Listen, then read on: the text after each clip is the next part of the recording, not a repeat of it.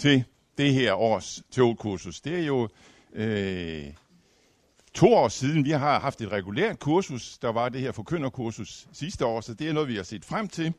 Og øh, skønt at kunne holde det sammen med vores øh, venner fra Dansk Bibelinstitut. Vi har jo det her kursus sammen hvert tredje år, så det her er en af de gange, hvor vi er sammen, og derfor er vi en dejlig stor flok. Det er rigtig dejligt at se jer alle sammen. Velkommen skal I være, og vi håber på nogle rigtig gode og udbytterige dage sammen. Der er i hvert fald program til det, vil jeg sige, og øh, fyld på. Så hvis ikke I får noget med hjem, så tænker jeg, at det lidt er jeres egen skyld. Øh, det er klart, at øh, vores kursus i det her år skulle stå i reformationens tegn.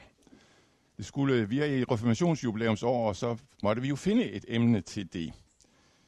Og hvad kunne da være mere centralt øh, for fordybelse i Luthers teologi end korsets teologi? Øh, vil måske nogen tænke, det er da helt oplagt, at det var det, vi skulle finde. Vi har haft vores overvejelser, der er mange valgmuligheder, og vi har så landet på korset, og det må da være det helt oplagte. Men måske er det ikke helt så oplagt, når vi dykker ned i det, sådan som vi kommer til at gøre det i løbet af det her kursus. For korsteologi handler jo ikke i gåseøjne øjne bare, og måske engang i første række, om Jesu kors, om hans kors for os, hans død for vores synders skyld, det som jo er så fuldstændig centralt i vores lutherske tro og bekendelse. Øh, nu skal jeg ikke foregribe udfoldelsen af, hvad der kommer til at blive sagt i løbet af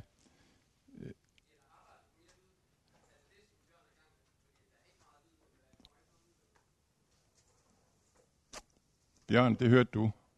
Ja, jeg kan høre en masse lyd hernede, men øh, der bliver arbejdet. Ja. Hvad så, kan I ikke høre dernede? Ja. Ja.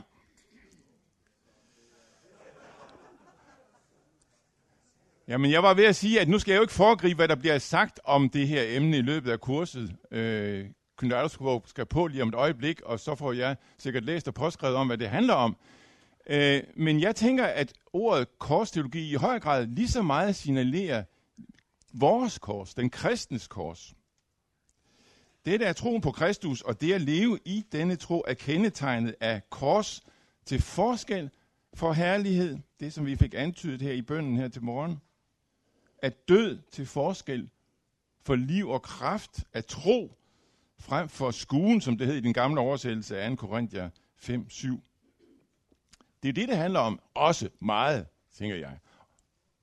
Havde det her været tideværs sommerstævne, så havde folk sagt, okay, det er jo selvfølgelig det rigtige emne. Det er jo det, vi er går op i i tideværv. Det er i hvert fald gjort det. Øh, kristendommen handler om et ord, som tales til os, og om den nøgne tro på dette ord, og ikke andet. Jeg tror måske, nogen af dem vil sige mere i dag. Men det her, det er jo altså ikke tidvær sommerstævne. Det er MS og DBI's øh, teolkursus om vinteren. Og så ensidig er Luthers tro der ikke. Kunne man have valgt et dårligere tema, når vi tænker på, hvad der eventuelt kan finde genklang hos andre kristne i dag, dem som vi har været sammen med nu her i Evangelisk Alliances bedeuge? Øhm, når vi er landet på ordet korsteologi, alligevel, på trods af det, på trods af, at det ikke har den gode presse, som måske nogen kunne tænke sig om det emne, vi skulle vælge. Når vi har landet på det, så er det fordi, det uden tvivl er et centralt emne. Måske ikke mindst, når det drejer sig om at komme ind på livet af Luther som reformator. Luther, da han slog de 95 teser op, og reformationen blev skudt i gang. Ikke mindst i den periode, så var, var korsteologien det fuldstændig centrale. Vi skal få præsenteret Heidelberg-teserne, som I kan se ligger rundt på bordene her om lidt. Den er skrevet i 1500, og de er skrevet i 1518. Hele den periode er dybt præget af korsteologi, hører vi lige høre mere om.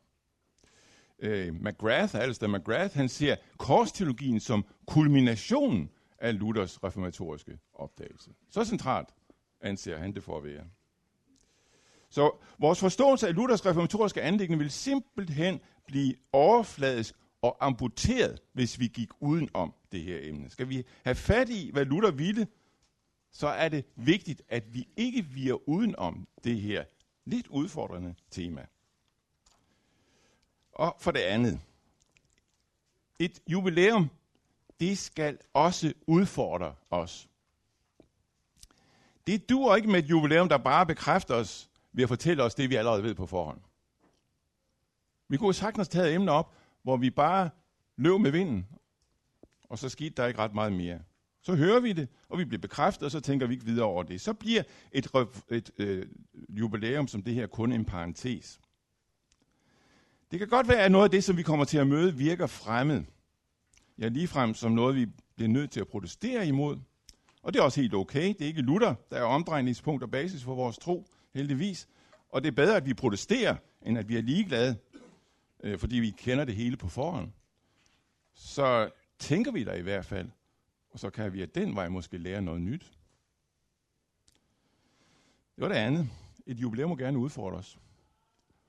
Og andet så tror jeg, at der er rigtig meget god praktisk teologi, ikke mindst sjælesorg at hente i det her emne.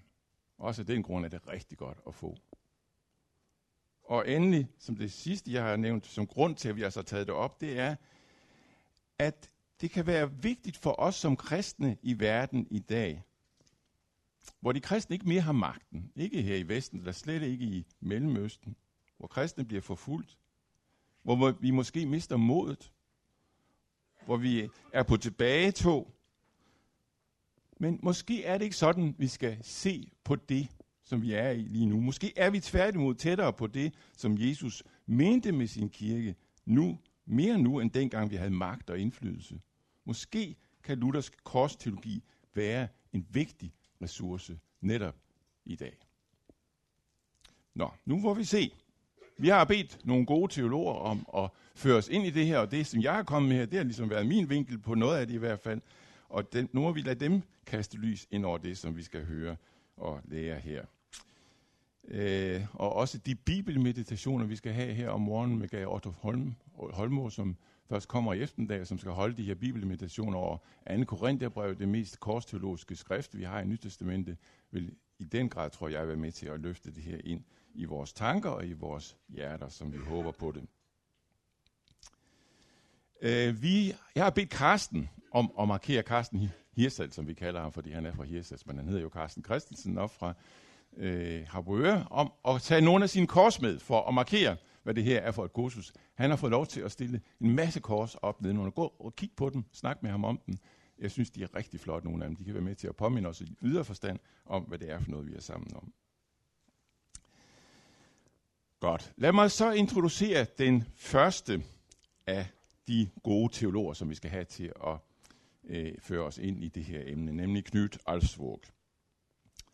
Øh, Knud Alsvåg, som det står i programmet, er professor i systematisk teologi ved det, som jeg synes er nemmest at kalde for Missionshøjskolen i Stavanger, selvom det hedder noget andet fint nu. Det må du hellere selv prøve på at øh, gøre redde for. Øh, han var for en del år siden missionær i Japan, hvor han også underviste. Han skrev sin afhandling om Luther, ikke mindst om det servo arbitrio, den trælbundne vilje, om den skjulte og åbenbarede Gud, og hvad alt det siger om teologien og dens art. Hvad er teologi egentlig for noget?